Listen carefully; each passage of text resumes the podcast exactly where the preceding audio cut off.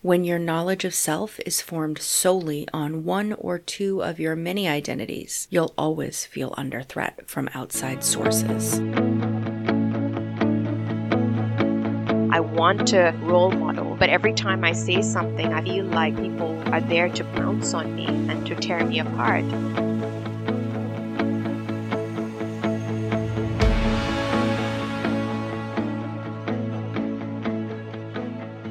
Welcome to the Breaking Bias podcast, the show where we explore the stories and experiences of people from all walks of life. We are on a mission to inspire new thoughts and dialogue in an effort to challenge bias and cultivate connection. I'm your host, Heather, and joining the conversation today is Dr. Poornima Luthra. Dr. Luthra is an educator, DEI expert, TEDx speaker, and author of multiple books, including her soon to be published Leading Through Bias. In her TEDx talk, she addressed how deeply ingrained ageism is in all of our everyday environments and why a lack of trust is the root cause of this, or a root cause of this, I should say. Welcome to the show, Dr. Luthra. Thank you so much. Thank you for having me, Heather. Delighted to be here. Oh, I'm happy to have you here. So I, as I mentioned, I got to look at, I got to watch your TED Talk, which I, I loved. And the way that you articulated your points. I just, however it was, your presence, the examples that you used, I really appreciated that. So before we even dive in, I just want to make a note to everyone listening that I'm going to link that in the show notes. So go ahead and check that out. It's, it's 15 minutes. So quick peek at that and I think it'll be helpful for people. Thank you. Um, you're very welcome. Before we dive into kind of your work and and your experience here, I always like to start with your backstory. So would you share your early years, so 20 25 and prior, any impactful events, family dynamics, religion, politics, things like that that you feel fundamentally shaped you? Yeah, of course. That's a great question. And I think everyone's got a story, right? And I'm no different. I was born in India and in 1980 and moved when I was six months old to the UK, to Manchester. My dad did his PhD there, so the early part of my childhood was really in the UK in the early 1980s. And that was a time when I think South Asian families um, in the UK experienced significant amounts of bias in their day to day interactions with people whether it was healthcare, education. My dad was doing his PhD, of course, and that in itself had its own challenges when it came to biases as well. And then we moved to Singapore as a family in, in 84, and that was home for me. Growing up in Singapore, it's a very multicultural society, but that doesn't mean that biases don't exist. They exist and they, they look different, they feel different than what it does in other parts of the world. And so I grew up as a brown child very much aware that I was different in some ways and in many ways compared to others, both in the languages that I spoke, the color of my skin, the way I presented myself, the way my family lived, the priorities that we had, the values as well that I grew up with. So I was very aware of my identity that I was different, but I didn't have the vocabulary I think for most of my, I would say teenage years and even early adulthood about what that was. But there was a, there was a feeling inside that, you know, there, there was something different. And of course, I'd gone through all these experiences as a child, knowing and, and emphasizing that difference. But I also, as a child, my mom tells me, now, of course, this is what, what my mom tells me, not, not necessarily what I remember, but she tells me that I've always had this feeling or this want or desire to to lift people who were underprivileged. So, uh, w- whenever I had an opportunity to do volunteer work, uh, whenever I had an opportunity to engage with others, it would always be with people who I felt I wanted to understand their story. I wanted to reach out. I wanted to help in, in some way, in whatever little way I could. And in Singapore, between 12th grade and starting college, university, there's a gap of about six months. And that was actually I think the time that really had a profound influence on what would then become a career choice for me. And I volunteered at a school for, it was known as a school for the intellectually disabled at the time. And of course, we know now that we have shifted language around this, thankfully, but that's what it was known as. And I volunteered there for about six months, and that really changed the way I looked at the world around, understood what injustice and inequity really looked like and felt like for, of course, the young people that I was supporting, but also for their families and how society around them really judges, discriminates against not just their children, but also them as parents, as grandparents, as siblings as well. So I think that experience had a real impact on me. And that perhaps shaped what I wanted to do. And so I really wanted to get into HR because I felt that that was an area where I could have impact. I enjoyed being around people. I wanted to study human behavior. And that was something that I was really curious about. And these experiences of mine really kind of provoked that interest, that curiosity in me. But when you come from an Asian background and maybe a South Asian background, there are really only three career choices that you have. You can be a doctor, you can be a lawyer, or you can be an engineer. Now, I didn't want to be a lawyer. At that time, when I was 17, 18, I assumed law was all about arguing with others, and that didn't seem very appealing at the time. I didn't want to be a doctor. The very thought of using, uh, you know, or, or seeing the sight of blood was not something that really appealed to me. And so I said, okay, it's not doctor and it's not a lawyer. So I guess engineering it is. And very stereotypically, and feeding right into the model minority myth, I was good at math and science. And so, of course, engineering seemed like the sensible choice to make. So I did an electrical engineering degree.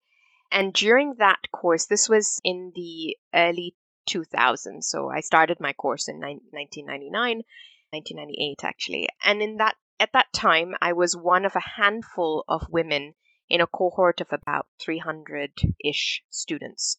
And in every tutorial group, I was often the only female student, if we look at binary gender identities, the only female student in a classroom of about 15 in tutorial groups. And there were many instances of microaggressions, of these exclusionary behaviors. And I I guess retrospectively can see what an impact it had on me. At that time it did have an impact, but I think I didn't have again the vocabulary to be able to say this is what it is. And there wasn't the kind of literature that we see today available for all of us uh, to be able to identify what these behaviors are. But there were also no systems and structures, policies, practices to be able to lean on to say, hey, this is what I'm experiencing. Are there support groups for this? Or what can we do to address this? That didn't exist. So I went through life of those four years, you know, between the ages of 18 and 22, really assuming that, well, this is just how life is. What can you do, right? You just have to accept it. And some of those, you know, things were around, of course, being very much the underrepresented in all these settings, but also having no instructors who looked like me. When I looked at the big companies that I potentially could find jobs in after graduation, there was no one in leadership or senior leadership roles who looked like me. And when we did practical, you know, assignments and tutor- tutorials or lab assignments, and there was soldering involved, or there was a bit more of technical CAD CAM or 3D imaging involved, I would have my male peers tell me, oh, you don't want to spoil your nails, let's do it for you. Or, you know, women are not good at 3D and uh, imaging, and so we'll we'll take a we'll take this. You know, you you don't worry, you rest, you relax. And little did they know that actually my dad was instrumental in teaching me how to build the skills that would be necessary for changing a light bulb, doing soldering, using a saw. So I'd been doing that since I was a teenager. So it, it I was probably could solder better than than some of the my male peers, but these were the kind of day to day interactions around it. And I know you can't see me right now, but I'm not really one for uh, painted nails as such. So it really did have an impact on on me. And I think every time I did a course in, and we could do cross faculty courses, so I would go to the business school, and every course I did was around organizational behavior and organizational psychology. And I would excel at those courses. I thoroughly enjoyed them. I enjoyed learning. I, I, I did well in them and I was fully engaged. And I think that that really cemented the desire to go down that pathway. So I have a squiggly career.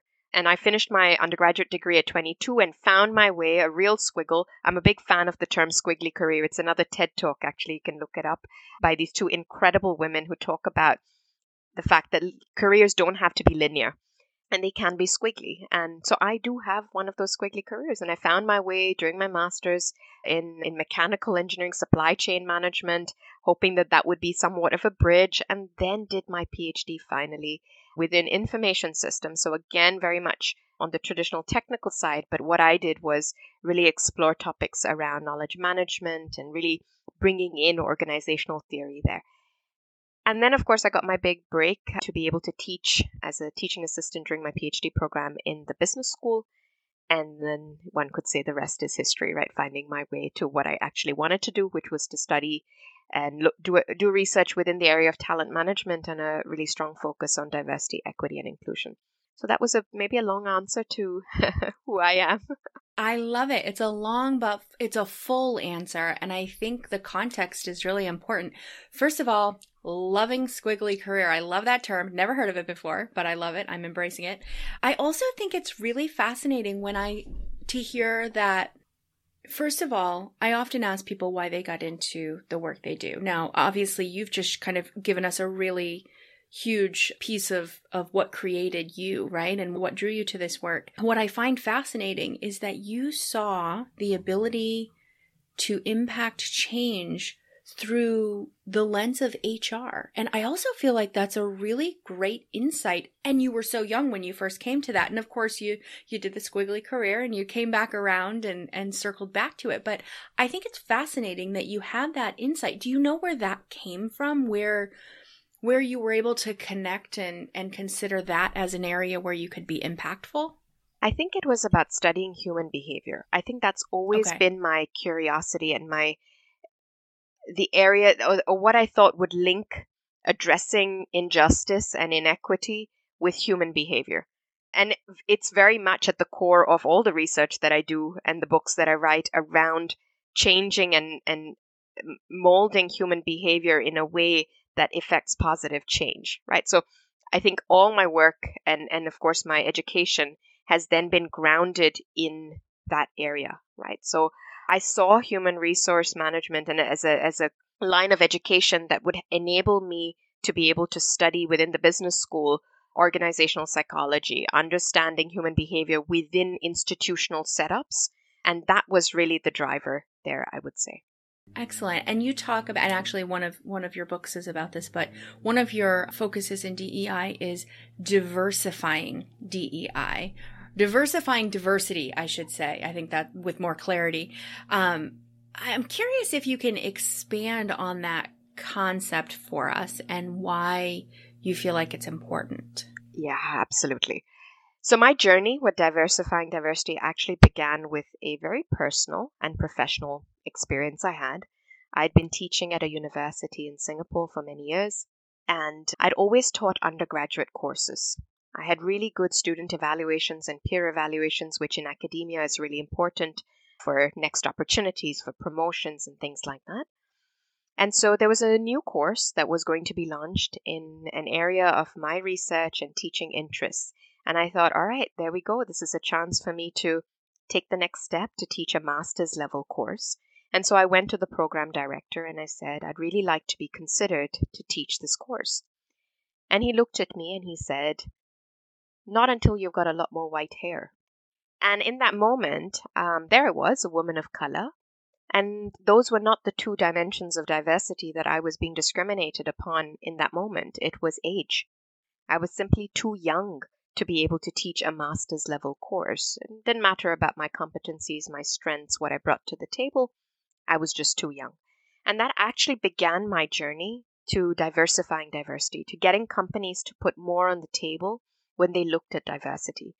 Now, even now, even today, it's been a long time since that incident, but even today, when we look around us, in most organizations, especially here in Europe, I would say because of data protection laws and GDPR constraints, most organizations are focused on gender and usually a binary definition of gender.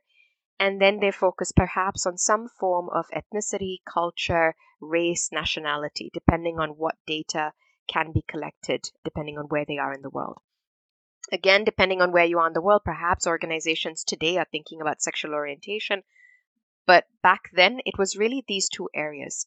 And so I really wanted to push the agenda further with organizations to say, hey, we don't show up in any one or two dimensions. Each one of us is made up of a diversity thumbprint uh, that is the intersection of multiple different dimensions. So my research was really grounded in the work of Kimberlé Crenshaw and her views on looking at intersectionality. And in her work, of course, she looks at the intersection of gender identity, women, and particularly black women. So putting together race together with, you know, one of the gender identities. And so I said, well, what if we could expand this further? What if we really got companies to say and think about the intersectional identities that is comprised of a weave of multiple different dimensions that come together to form who we are. And of course, that comes down also to social identity theory and really looking at, well, how do we see ourselves across all of these different dimensions? And that's what led to finally writing. Of course, it's many years of research. I never thought I'd write a book as such, but then COVID hit, and I thought, all right, you know, there's a bit more space in my life. There's not the running around with, you know, between football practice and basketball and guitar and drums of the kids. And I suddenly had time to be able to sit and actually put all my research into a single book. And it's a very big book, mind you. It's 463 pages. It's like a I would say it's your go to book for all things DEI, and I look at 12 dimensions of diversity there. So, really trying to get companies to expand what they're looking at when they look at diversity. And my fundamental belief is that whether, whether it's you know corporate organizations or social institutions, political institutions, healthcare, education, the challenge we have is that when we look at it from a very myopic view of looking at it as gender or race or ethnicity or sexual orientation, we actually do an injustice because we're not able to capture the nuance. Human behavior is complex and our identities are complex. The way we experience the world around us and our workplaces is complex. It's defined by and influenced by these intersectional identities. So until we understand that, we'll actually not make progress. And that's why we're still here in 2023, still struggling with these issues. So was the the driver behind writing diversifying diversity?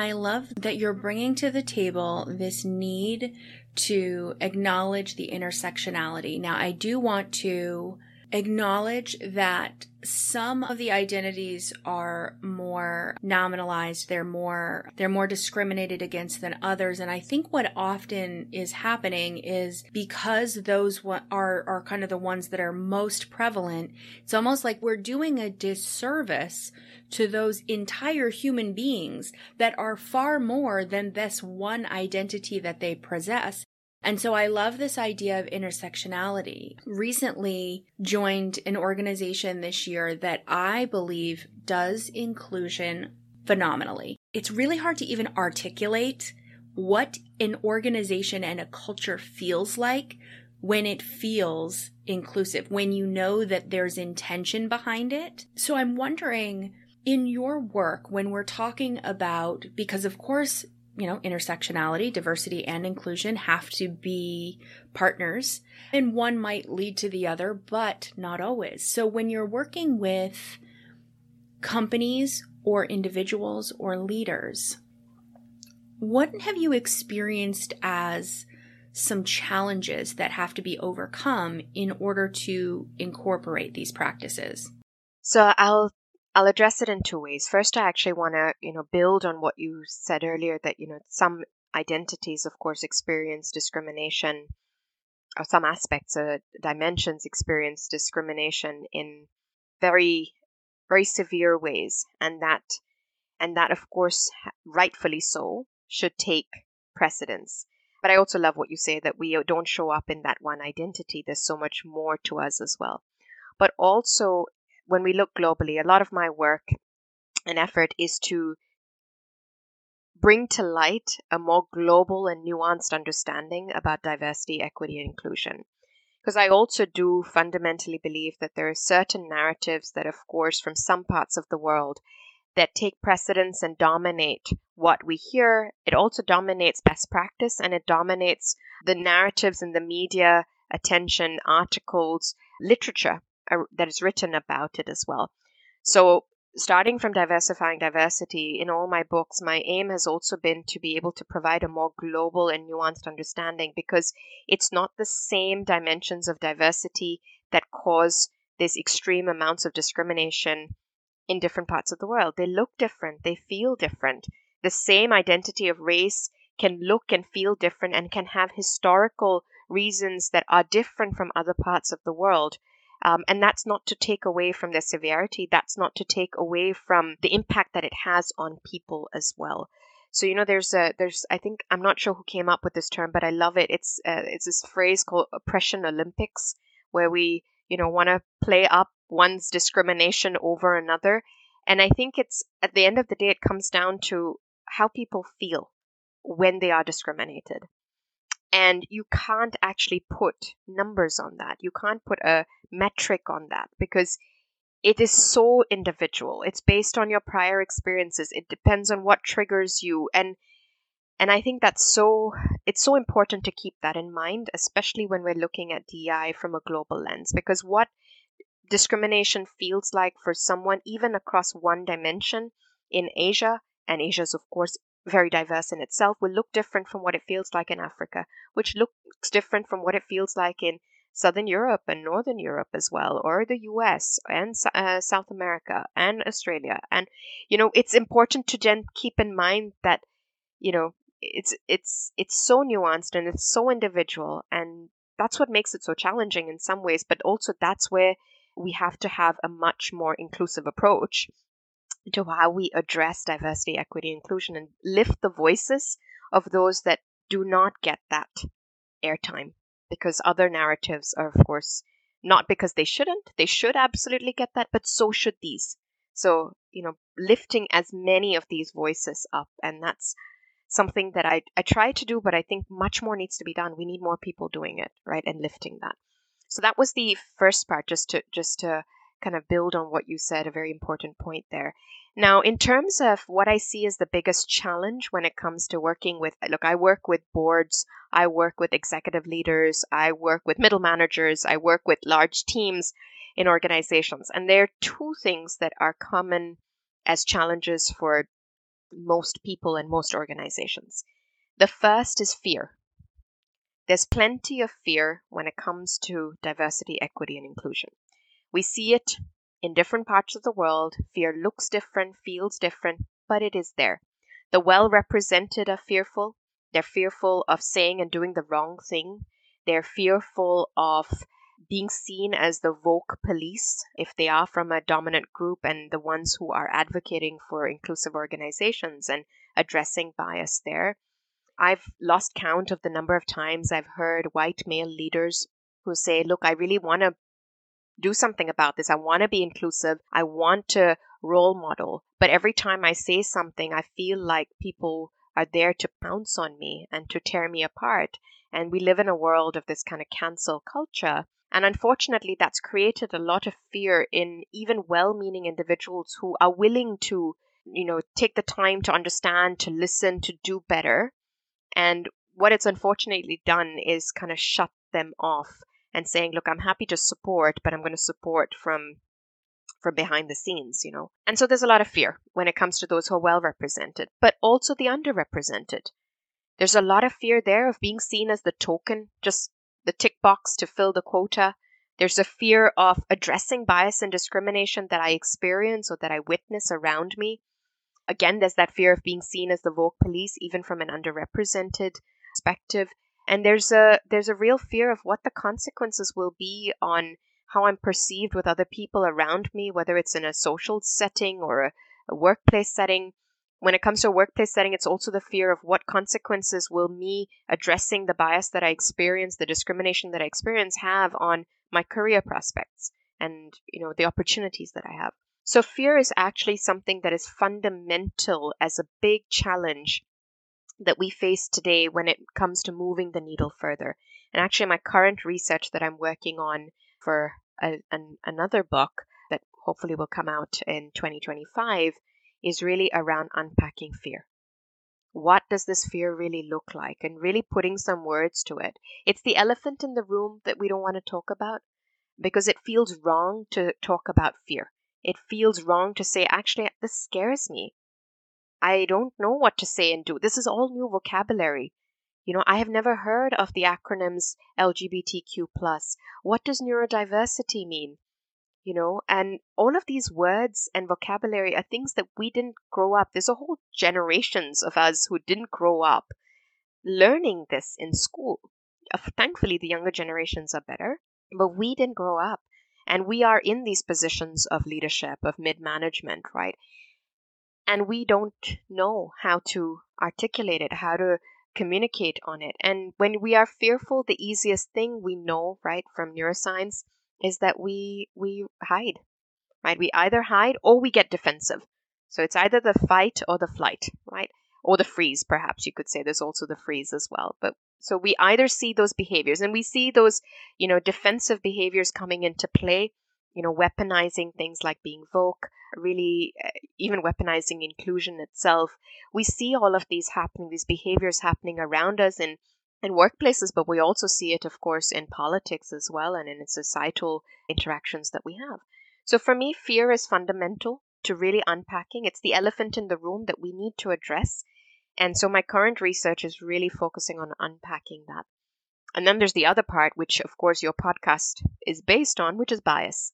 And bias is again a big challenge because we have a I'm not biased bias, right? We'd like to think that we're highly rational as individuals, we make rational decisions. But as I write on the back of Diversifying Diversity, the first line on the back is if you have a brain, you are biased. Everyone is biased. And I think that somehow relaxes the people that I, you know, speak to in my keynotes and when I do leadership training. It kind of relaxes people in the room saying that, yeah, you know, everyone is, myself included. And I've got lots of embarrassing stories there about my own biases. Oh gosh, me too. Like way too, way too many, and they continue. I mean, it, I think this idea that once we dig into a certain subject or we start doing a lot of work, that we're somehow cured or we're all but no this we're all humans and we're always going to be that so i am invested in this fear as you're talking i'm like oh my gosh the thing about fear is as you're talking i'm thinking it feels insidious does the emotion of fear ever lead to something positive?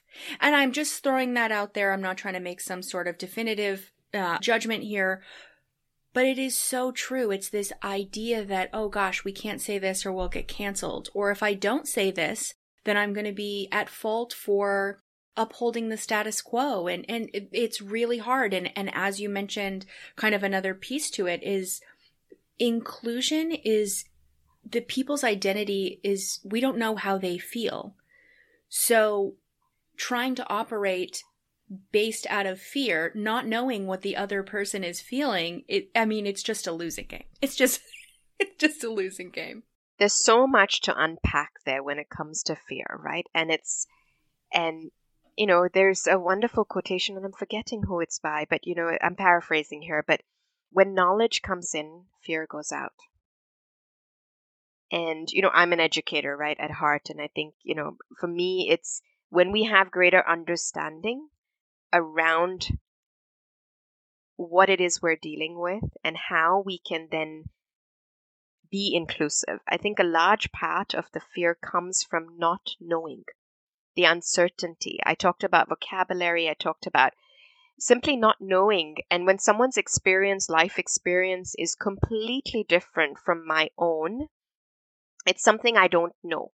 And when I don't know and I am not necessarily have the resources or I haven't taken the time to learn and invest that time to understanding, then the fear in me then takes over, right? And we have that fear that it's an attack on me, it's an attack on my identity, it's my an attack on my space, right? I have enjoyed certain privilege and um, advantages in my life, and I have reached this particular place. What does this then mean for me? Am I going to be you know, and, not have the opportunity for the next promotion because it's going to be given to someone else from an underrepresented group. And all of these starts in our mind. And so the fundamental root cure, if you'd like, it's a big word maybe to use, but the root cure for fear is actually knowledge, it's understanding, it's learning, and having that curiosity. Yeah, and to, to speak to another angle of knowledge too that I've personally experienced is I've experienced the release of fear not only from additional knowledge, right, and, and understanding through that knowledge, but also that has taught me that it's okay to fail because I'm never going to know everything.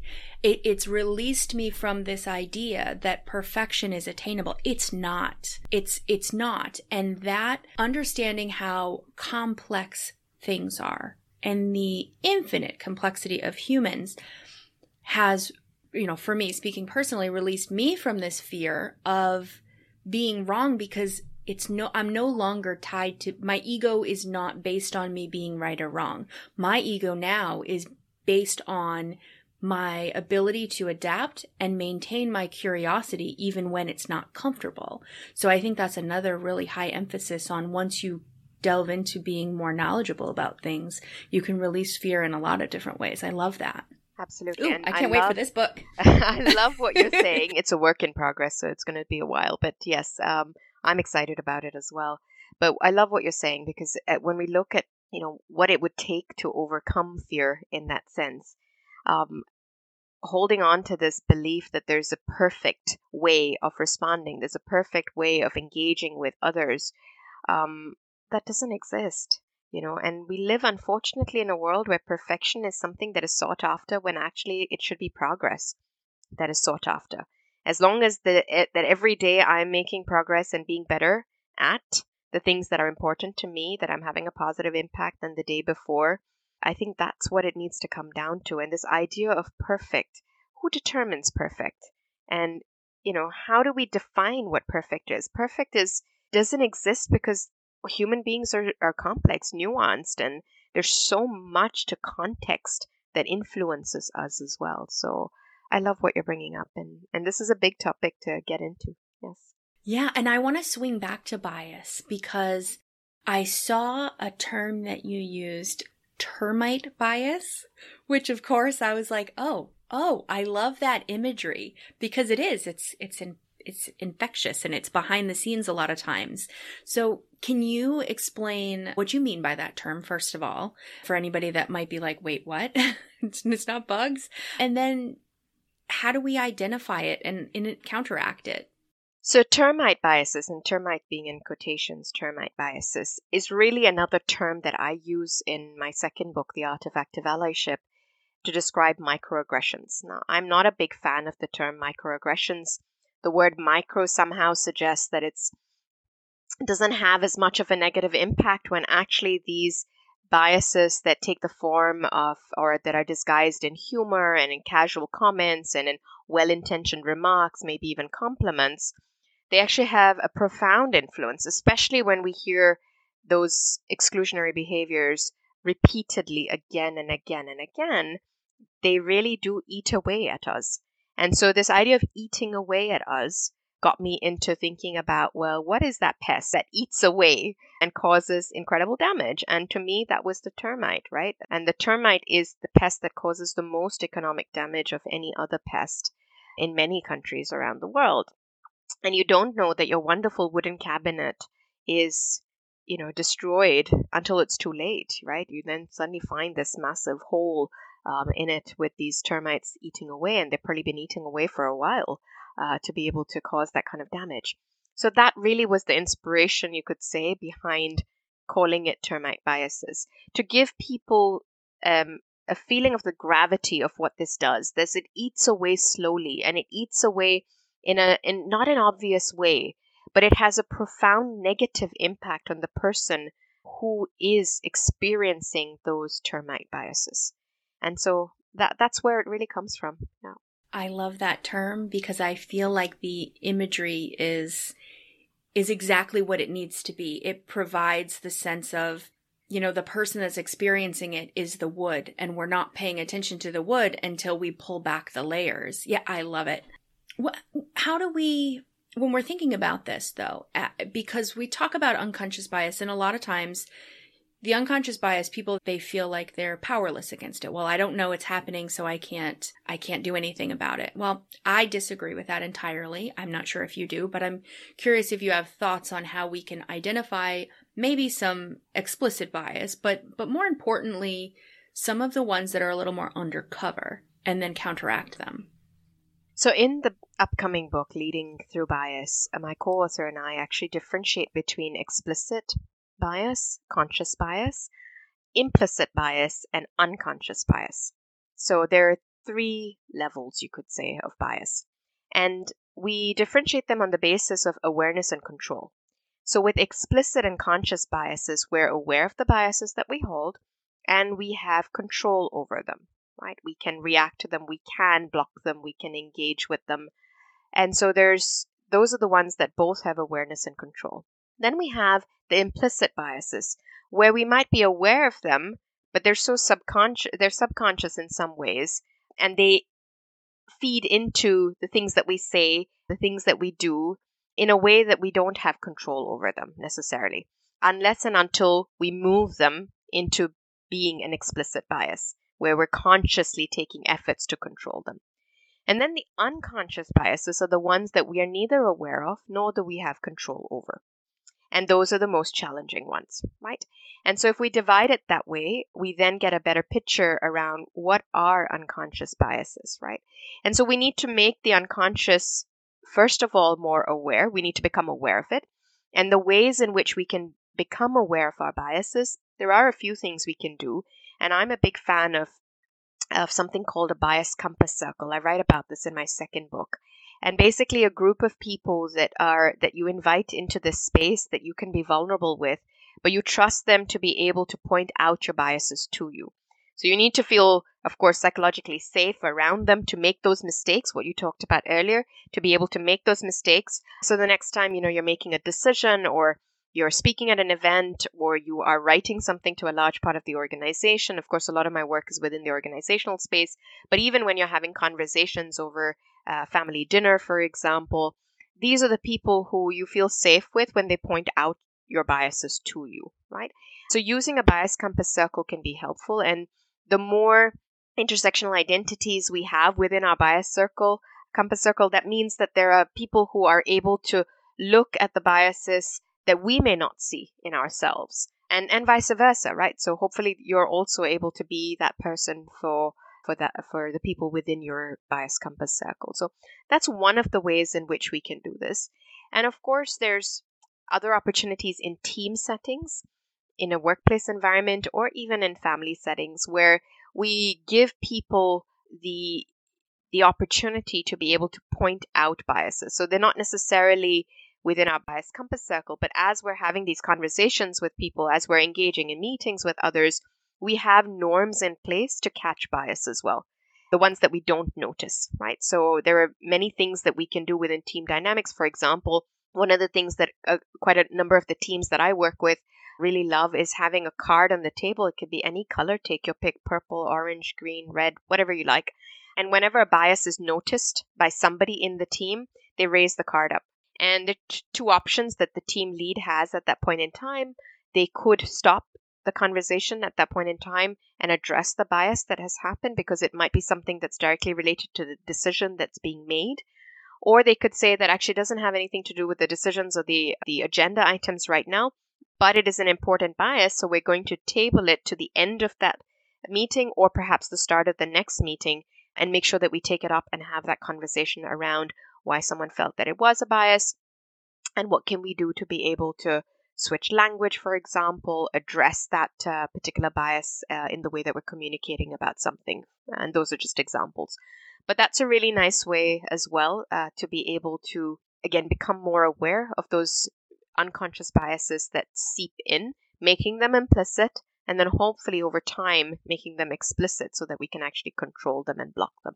I really like this idea of the card and I think what you're saying too, what's really important about the safe space or the collaborative group is that the Im- the unconscious bias I really do think oftentimes we have to have other people point those out to us. So not only, you know, having that connectedness to people that are willing to point that out for you, but also having the openness to receive that and not receive it as a criticism and as a you're a horrible person, but as a hey, FYI, did you this is this is how it's coming off, you know, and not get defensive. And I think that, you know, that comes down to, of course, Amy Edmondson's amazing work around psychological safety and the fearless organization. So if we apply some of that within the DEI space, it's really about thinking about do we have safe spaces within our teams, within our families to be able to, within our friends as well, to be able to have these honest conversations that we need to be having? And how do we ensure that there's a fundamental understanding that everyone is biased? Now, I do have a caveat here whenever I do trainings and keynotes as well that, of course, there are extreme cases of racism, sexism, homophobia, transphobia as well that need to be addressed immediately and they need to be addressed with the support of HR and anti discrimination policies that the companies have. And those are things that need to be taken up and escalated as quickly as possible and dealt with in, in the way that the company sees as appropriate, depending on what the what the issue is. But again, here I'm talking about those biases that are embedded in those casual comments, those termite biases, but also in decision making as well.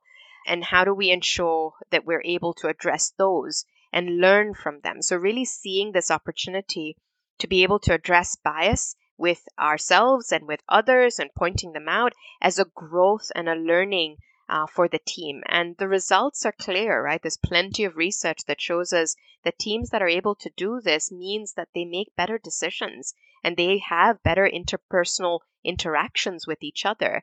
And one could argue that that's the same with friends and that's the same with uh, with family units as well.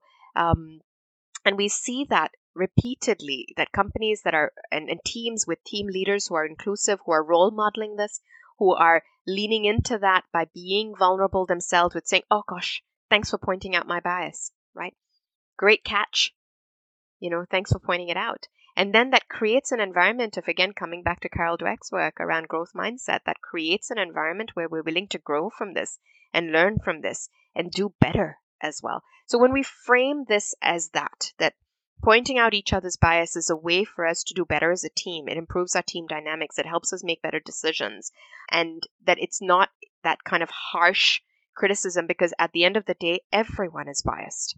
And so we are, it, today it might be someone else's bias that we're pointing out. Tomorrow it could be very well be ours, right? And I often tell this embarrassing story of my own in almost every workshop that I do because I think it is important for people to also hear from people like me who engage on this topic on a on a daily basis, right? This is my work, this is my very existence as well. And quite honestly, when you're in this line of work, there's no real 9 to 5. It's 24/7. I find it so hard these days to find a Netflix program that doesn't have something to do with bias and if anyone has a recommendation for me, please do send it my way because I, you know, I, I, I, honestly, and every time I switch on something, there's some element of some form of bias or inequity or injustice. So it's really everywhere. And, you know, when you're in this line of work, I don't know if there are other DI practitioners out there as well that, you know, even in social settings, friends want to ask you questions around this. They, you know, at least in the initial stage of my career, people also wanted to see, are you really serious about this work? You know how committed are you really to this? So you know it's kind of it's it's not a 9 to 5 it's 24/7 even people within this space who do this work we are absolutely biased and sometimes it takes your family members to point that out to you. And for me it was my son my older son. 4 years ago we were sitting at dinner and just that morning I had been conducting bias awareness workshops at a large uh, FMCG fast moving consumer good company and I'd been conducting at you know workshops every day that week, so it was very much fresh on my mind. And we were sitting in the evening having dinner, and my son was sharing about what happened in school. And he said, "Mom, the mom and dad, there was someone from school, someone at school speaking about data from Google." And I said, "Wow, that's great. Was he a dad from school?" And as soon as the words rolled off my mouth, I was like, "Ah, I hope nobody caught it." But no, no, my family's very well trained with a mom in this line of work. And so my son pounced on me. There was no empathy in his way of approaching this. He pounced on me and said, Mom, that was so terribly biased of you. And it was a woman. Now, if I was incredibly honest with myself, I had a very clear image of who this man was. Someone working in Google and data was definitely Indian, in my view. I could tell you which city he came from in India. I could tell you which educational institution. I probably would put it down that he lived in California somewhere. I could tell you what languages he spoke. I could tell you how many children he had, what his wife looked like, what food he enjoyed as well. So I had a clear image of who the person is. And in my books, I write about this image as being a cookie cutter, right? And then I believe that our organizations are plagued with what I call the cookie cutter syndrome. We have a definition, a prototype, a mold of who we consider to be a successful employee uh, in a particular role and who is a successful leader um, in an organization. And these cookie cutters, very much like how if we go, if we bake a batch of cookies or we buy a batch of cookies, they all look the same, right? And and we believe that these cookie cutters are what is needed to be successful. But I would really encourage all of us to think about really, is that the case? What if we melted these cookie cutters down? What if we redefined who someone working in Google in data should be, right? And is. So that with that incident, you know, for me is a really deeply embarrassing one for someone in the DEI space to to have those words roll off your tongue, but they happen. They're implicit. They happen. And you don't I was aware of it, but of course it came out, right? And it I did not have control over it. I did not block it in that moment. It showed up in its full glory and and and displayed my my bias but i think it's also having the humility to say you know well yeah you're right i i am biased and and there's work to be done and you know you started off earlier saying that you know this is a work in progress we never it never ends you know we might get better at becoming aware of some biases but it's a lifetime journey you know we've taken decades to lather on the layer of biases through social conditioning and it's going to take us time to be able to unpack all of that, probably our whole lifetimes. Deep, deep conditioning. I, I also share some gender bias, which it doesn't make sense that I do. I shared this with another guest recently that I do a lot of what people would expect men to do. I like to build things. I can, I'm hands on. And yet I still catch myself in a similar bias. And also love your son, love the young generation for how stark they can be because they can be, right? If if an adult called you out in the same manner, you probably wouldn't appreciate it as much. Maybe not anyways. But I, I just love it and I, I love that they're uh, aware of it as well. So moving to our final questions and I feel like what you just shared is your and your son called you out on it. How how do you challenge certain biases as you see them come up for yourself? Yeah, so I have a I have a methodology that I go through myself, but it's also one that I write about in my books as well. I think for me it's about listening without getting defensive. I think the instinctive reaction for all of us is that when our bias is pointed out, we see it as a threat to us being a good person. And we equate bias with being bad, with being a bad person. And we need to reframe that. We need to delete that equal sign in our mind. We need to understand that it's how our brain processes information, it's the social conditioning that we've had. And so, listening without getting defensive, really resisting the urge to get defensive. And believe me, it's hard. It takes a lot of, it's a muscle, right, that we've not trained. So, we need to keep at it. So, listening without getting defensive, apologizing without over apologizing. Now, this is an important one because I feel that in our effort to justify that we are not a bad person, we go down the pathway of over apologizing, making the other person who's actually bringing up the bias, they might end up actually apologizing for bringing even bringing it up, right? Which is such a shame because it removes from the learning opportunity that actually can take place.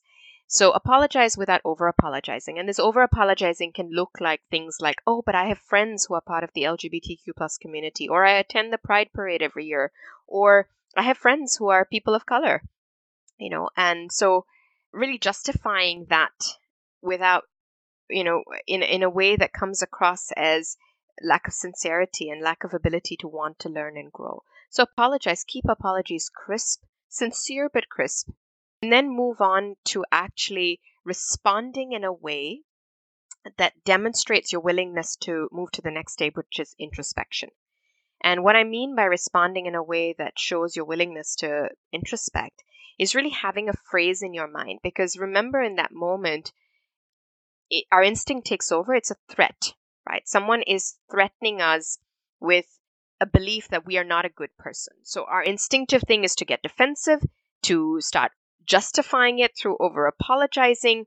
And then what we get into the next phase of is really not responding in a way that demonstrates growth. So I have a phrase that I use, and I would encourage everyone to find their own phrase that they have at the tip of their tongue that comes into play as soon as you recognize someone bringing up a bias. This is what you lean on. And it's taken years, of course, to practice it. So now it comes more instinctively for me. It just, it comes naturally. But my phrase is good catch. Good catch. Thanks for pointing it out. I'm going to take time to respect, to introspect on it and do better. Right. So that's my phrase. But I love good catch. I think it's a very powerful phrase. And of course, please find your own in your own language and your own vocabulary uh, that describes. Now, good catch actually comes from the medical field, where um, again, it's related actually to psychological safety. And when we look at teams, that you know, this was plenty of research that was done when they looked at teams of doctors and junior doctors and nurses they found that there were many mistakes that were being made in the operating theater where nurses and junior doctors didn't feel safe enough to be able to challenge senior doctors. And so, in working with psychological safety and nurturing psychological safety, one of the things that they put into place was this idea of good catch, the phrase good catch. So, senior doctors could respond with good catch, which deflates the tension in the room, it deflates from the ego and the power that is being challenged in that moment to really focusing on, all right, good catch. Thanks for pointing it out let's get down to making sure that we correct that that error that has been made. So I love good catch. And then I honestly take some time to introspect because not always do I of course you know as I learn more I become better at being able to understand the biases that I have. But there have been periods of time and there will of course be periods of time in the future as well where I may not understand why what I said or did was actually a bias. I may not it may not be clear to me. And that requires me to go back and introspect, to do some work, to go back to being curious about this and saying, well, hey, you know, I don't see it as a bias, but how could it be a bias and why would it be a bias? And maybe it's about reading about uh, something about history. It could be reading about uh, a topic that I'm uh, or an identity that I'm unfamiliar with, reading about context as well, asking people if they're comfortable to be able to tell me why this is a bias and help me learn. But again, coming from that place of curiosity and wanting to find out. So that's my strategy listen, apologize, respond, introspect. So that's my formula, if you'd like. And now you've got my brain going on and on about this. Yeah, yeah, I've had this happen as well where people say I have a bias and and I think that brings up not an not an aggressive defense mechanism, but an internal defense mechanism where in in my situation that's coming to my mind, I think, okay, and are you the authority on bias? Like, are you right? How much introspection does this take? And it's not about again, it's not about being right or wrong. I mentioned before that, that my ego is not tied to being right or wrong. My ego is tied to really understanding and maintaining curiosity. With that same thought process, though, I also know that because I don't know everything, neither does anyone else. So I do there is kind of a, a balance here, right? It's it's a whole challenge. Absolutely. And I think in that introspection process you might discover that actually maybe it wasn't really a bias or maybe it was it was okay to say that in that context and maybe that might have been you know a, a, a one off in that sense but i think it's about having that curiosity to be able to go back and really deeply reflect on it. And I think as the world around us becomes more aware of and increases its uh, the vocabulary around this as we might get more comfortable with all of this i think we'll find better ways to be able to point out other people's biases as well. So that's a lot of the work that i do around empathetic engagement right? It's one of the seven behaviors that i look at in my second book the art of active allyship that when we engage on bias, there needs to be it needs to come from a place of deep empathy. And I think that helps with what you're saying in terms of, you know, starting off if, if I'm pointing out someone's bias to say, hey, you know, I'm not sure, but what you said or perhaps the decision that you're taking, I'm wondering if there might be this particular bias involved in it or that it just doesn't it's not sitting right. Can we have a conversation about it? I'm a big believer in the power of questions, as you would have seen in my TED talk as well, that there's, you know, asking the right questions in the right tone can actually be incredibly powerful in getting the other person to reflect on where their biases actually lie. And so whether it's a decision that you know someone's making or something they said at lunch or by the coffee machine, you know, taking them aside and then saying, "Well, hey, you know, the other day you said this and I'm wondering, I'm not sure, but I'm wondering if someone of this identity might have felt that this was an act of discrimination. They might have been triggered or they might have been hurt because of what you said. And maybe there's another way. Let's explore other ways in which we could communicate that. So I think coming from that deep place of empathy and having that growth mindset that I want to do better and I want to help others to do better. And I think this, of course, ties into the culture of organizations and the culture of teams as well. When we have, you know, you, you started off with saying that you're part of an organization where you see that incredible level of inclusion. And for me, this is what it looks like, right? It, it looks like an environment where we're learning and we're growing and we're seeing all of this as opportunities for us to do better without that kind of blame and shame mentality that unfortunately exists today. All right. So, in your current phase of life and career, what are five words that you would say you feel connected with or that kind of identify where you're at right now? Yes. So, I think for me, it's impact would be one of them. Change, I think, is another word. I would say equity and justice are two more. And I'd also like to put down, I think, grateful. Because for me, actually, I could never have imagined, even five years ago, being where I am today.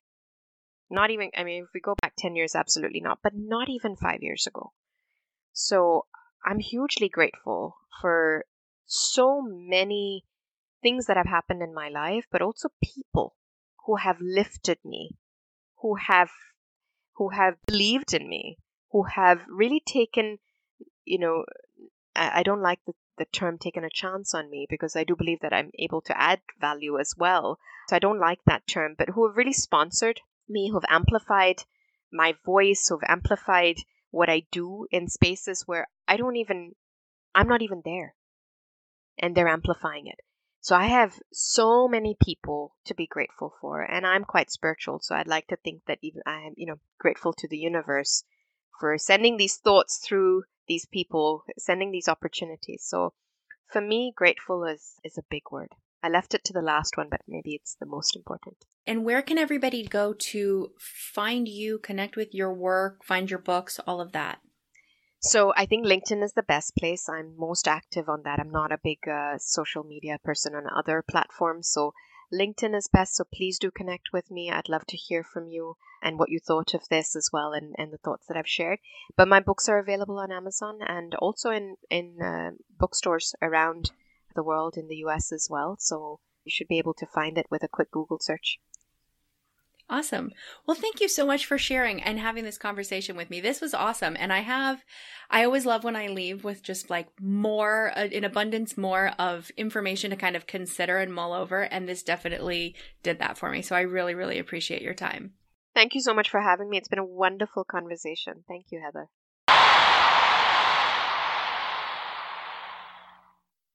Thanks for joining in for episode two of 2024. I hope this episode with Poornima helped you see a new perspective or maybe gave you some ideas for language. I love some of the language she uses. I believe through conversations just like this, we can all set fire to our ignorance and rise from those ashes together as better humans. As a reminder, the thoughts and opinions that we express today, they're our own. We encourage you to do your own research, come to your own conclusions. Head on over to the show notes to find ways on how to connect with Poornima and to connect with Breaking Bias podcast. Please head over to our website website where you'll find all of our links as well as important resources. If you enjoyed this episode, I would very much appreciate your feedback, whatever platform you use that allows ratings, and drop us a love note. If you haven't already, please hit subscribe so you never miss an episode. Share the show with others to help expand the dialogue. And until next time, don't forget to check your bias and keep the conversations going.